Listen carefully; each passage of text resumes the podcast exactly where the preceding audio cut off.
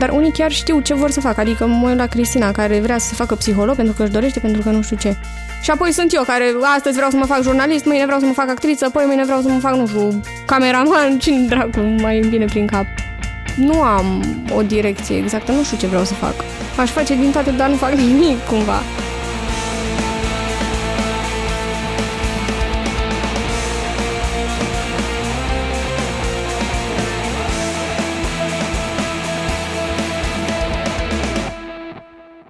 Salut! Sunt Eli.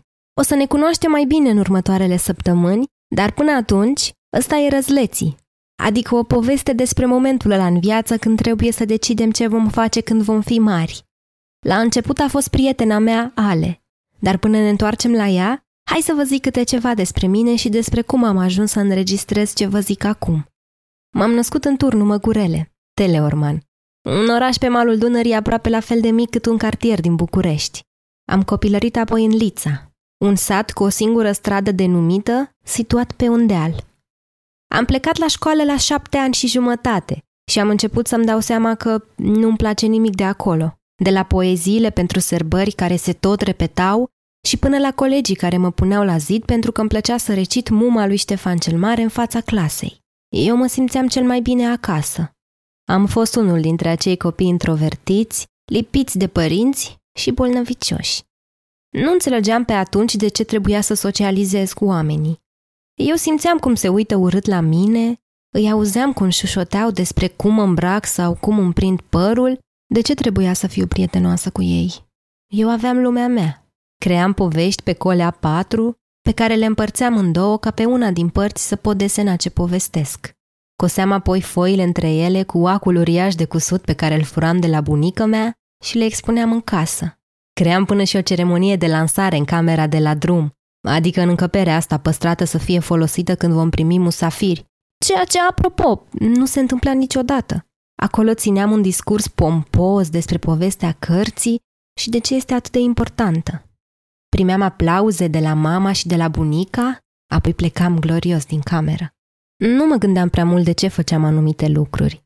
Așa că în momentul în care am fost întrebată ce vreau să devin când voi crește, am răspuns instinctiv că vreau să fiu doctoriță.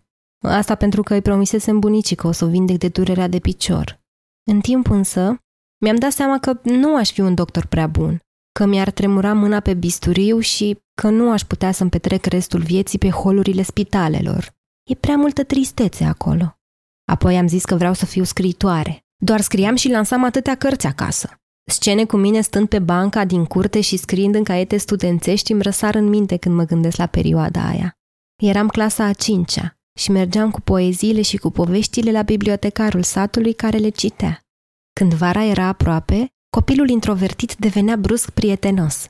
Cei doi prieteni pe care reușisem să mi fac veneau să-și petreacă verile la țară. Stăteau la București, așa că ne vedeam doar în vacanțe. Ne întâlneam și începeam să scriem povești și să creăm seriale. Filmam cu telefonul unuia dintre ei, făceam efecte banale, puneam muzică și ne amuzam copios după. Filmasem până și un generic. Toate melodiile erau în japoneză, pentru că da, eram și acel gen de copil cu breton în ochi și cu melodii din animeuri învățate. Atunci m-am decis că vreau și trebuie să fiu un artist. Ce însemna artist pentru mine atunci? Însemna să scriu scenarii, să le pun pe scenă și, evident, să le joc. Așa că după ce am dat mai multe spectacole în curte și am primit confirmări solide de la mama și de la bunica, am decis că pot să propun la școală să jucăm o piesă de teatru și că o pot scrie chiar eu, ceea ce surprinzător s-a și întâmplat. S-a numit Săraca fată bogată și urmărea povestea unei tinere sărace care afla peste noapte că era fică de împărat. Am scris-o în două zile și am predat manuscrisul scos la imprimanta proaspăt cumpărată de tata. Mă gândeam atunci că meritase să insist. Un scenarist, regizor și actor are nevoie de imprimantă să-și scoată capodoperele în lume. Nebunia mea de a demonstra cât de artistă pot fi, am ajuns să presez lumea și am condus spectacolul cap-coadă. Am și penalizat oameni. Spectacolul a ieșit bine. Lumea a aplaudat, iar asta mi-a mai confirmat odată că da, trebuie să fiu un artist. Că nu avea cum să fie altfel. Îmi amintesc și acum fețele lor râsetele pe care le furam cu câte o replică neghioabă și ochii care îmi spuneau la final că au primit mesajul. ochii care mă aprobau. E ok să-ți dorești să fii artist, Eli, asta auzeam atunci. Opt ani mai târziu, termin o facultate de jurnalism. Nu am devenit artist. Și stau și mă întreb, unde s-a năruit totul? Ce nu a mers bine? De ce nu fac filme și nu scriu cărți așa cum visam? De ce n-am continuat lecțiile de chitară? Cu aceste întrebări am pornit povestea răsleților.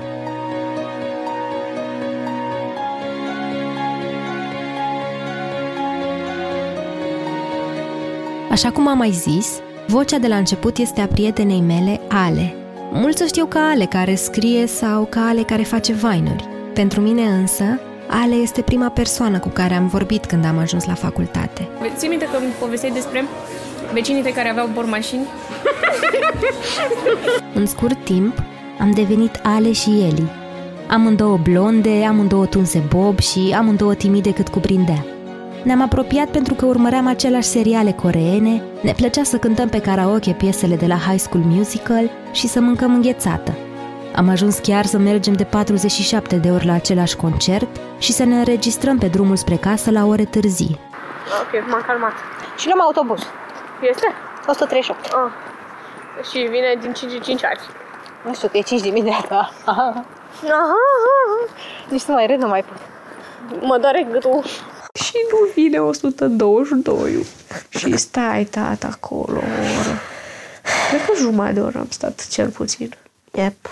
Și am Cred că și-a urmat- schimbat ruta sau ceva. Suntem în 20 martie 2016 și tocmai ce am ascultat înregistrările și firar vocea mea. Ale, zici tu ceva. Hello! Mi-am ascultat From the vocea other minunată în voce și cum înjur mașinile pe stradă. Ale are 21 de ani și este din Petroșani. Iubește pălăriile, mai ales pe cele colorate, și desenează în fiecare an calendare pentru ea, pentru familia pe care a lăsat-o acasă și pentru fratele ei plecat în străinătate. I-am povestit lui Ale tot timpul despre incertitudinile mele și despre regretele pe care le simțeam mereu acolo. I-am spus cât de mult mi-am dorit să dau la regie la UNEATC, încă din clasa 8 și până la finalul liceului, și cum naiba știe de ce, uită-mă la jurnalism. Ale, în schimb, părea îndrăgostită până peste cap de facultate. Mă, da, eu tot timpul, mie tot timpul mi-a plăcut la facultate, chiar dacă aud de 20 de ori pe zi că e o facultate de căcat. Deci mie mi-a plăcut super mult la facultate, doar că mi se pare că nu m-a pregătit pentru jurnalism neapărat. Spre deosebire de mine, omul care scria ficțiune, chiar romane pe care le scotea apoi la imprimantă și le pasa altora să citească, relația lui Ale cu scrisul s-a dezvoltat diferit. Când mă vrăjise scrisul, după ce am câștigat un concurs de scris pe de 1 decembrie, organizase proful meu de istorie, un concurs de scris și ne-a pus pe fiecare, adică toți de clasa a 11-a, de clasa 11 să scriem câte de asta. Și am trimis ăla și i-a plăcut foarte mult, nu știu ce, după aia am mers la... Era un fel de ziar al școlii și am mai scris și pe acolo un pic și a fost drăguț și am crezut că mă pricep și eu în sfârșit la ceva. Psst! Să vă spun un secret. Vreți să știți ce iubește Ale să facă acum? Ți-am aranjat un post de coafeză, o să câștigi 200 pe zi. Eu, cu afeză. Termin. Liceul la bază. Termină cu teatrul ăsta. Să te bleste. N-ai decât. Să dea Dumnezeu să... Să ce, să mă calce mașina? Să dea Dumnezeu să-ți vină un control pe cap. Toată-ți gura, idiotul, că dacă eu pic, tu ajungi pe străzi. Du-te mai bine și până un cafea. Hai. Da, așa e. Teatru. Ale face acum teatru. Măi, eu am vrut să fac teatru în liceu, fii atentă că m-am... Deci venise una, haideți să... la sala de sport, că e un fel de casting, că nu știu ce. Și am zis, gata, mă duc acum, mi-am luat toate prietenele. Mergem și dăm și nu știu ce. Și am ajuns acolo. Și a început aia. De fapt, nu ne-a zis mare lucru, dar am văzut foarte multă lume, foarte multă lume și eram gen, eu o să plec. Și am plecat. Și, bă, practic, trebuia doar să citim un text. Atât. Trebuia doar să stai și să citești. Nici măcar nu, trebuia, nu era o scenă sau ceva să zici, mamă, gata, acum monologul, Hamlet. Nu, trebuia doar să citești un text și pe care îl și pregătisem. Era și pe roluri. Era și mai ușor pentru că era partenerul lângă tine, adică... Da, și nu, nu am mai vrut pentru că mi-a fost frică. Eu așa fac tot timpul. Pe moment, deci renunț, simt, gata, nu mai îmi trebuie, gata, plec. Și după aia, dar de ce am plecat? Dar de ce dracu n-am stat acolo să mă chinui, să-mi depășesc fricile astea? Ai plecat ca proasta, Ale. Așa sunt tot timpul. Cred că ăsta e momentul în care apar regretele. Momentul ăla în care îți dai seama că ai lăsat frica să te domine și să te schimbe. Chiar dacă spune că nu regretă facultatea pe care a terminat-o, Ales se află în fața unui zid.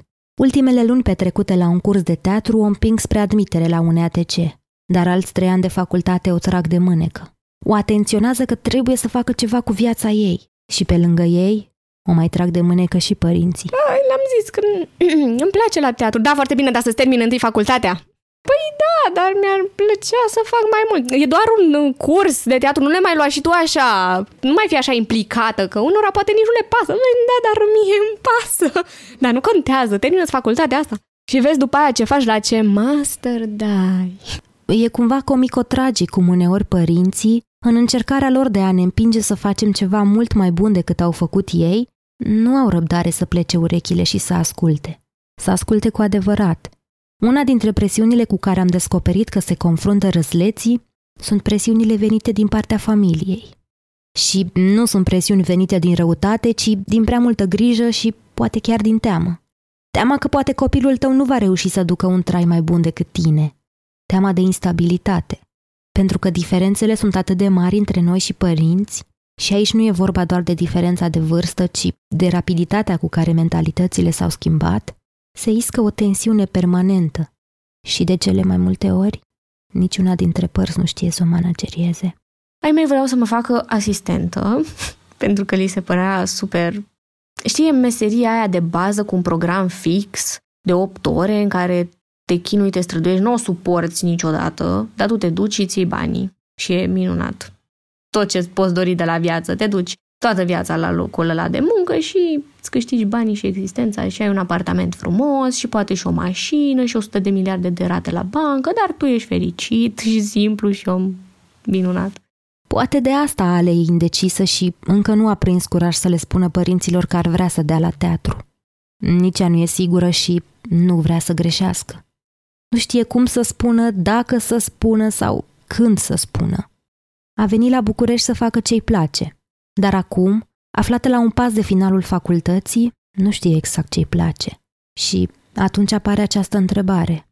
De unde știi la ce ești bun de fapt? Păi vreau teatru, dar dacă mă trezesc mâine și zic că nu mai vreau teatru sau dacă o să fac facultatea și după aia mă gândesc că sunt dezamăgită iară și că nu mai vreau și că vreau să mă, să mă orientez spre altceva, păi cred că îmi dă mai mea în cap.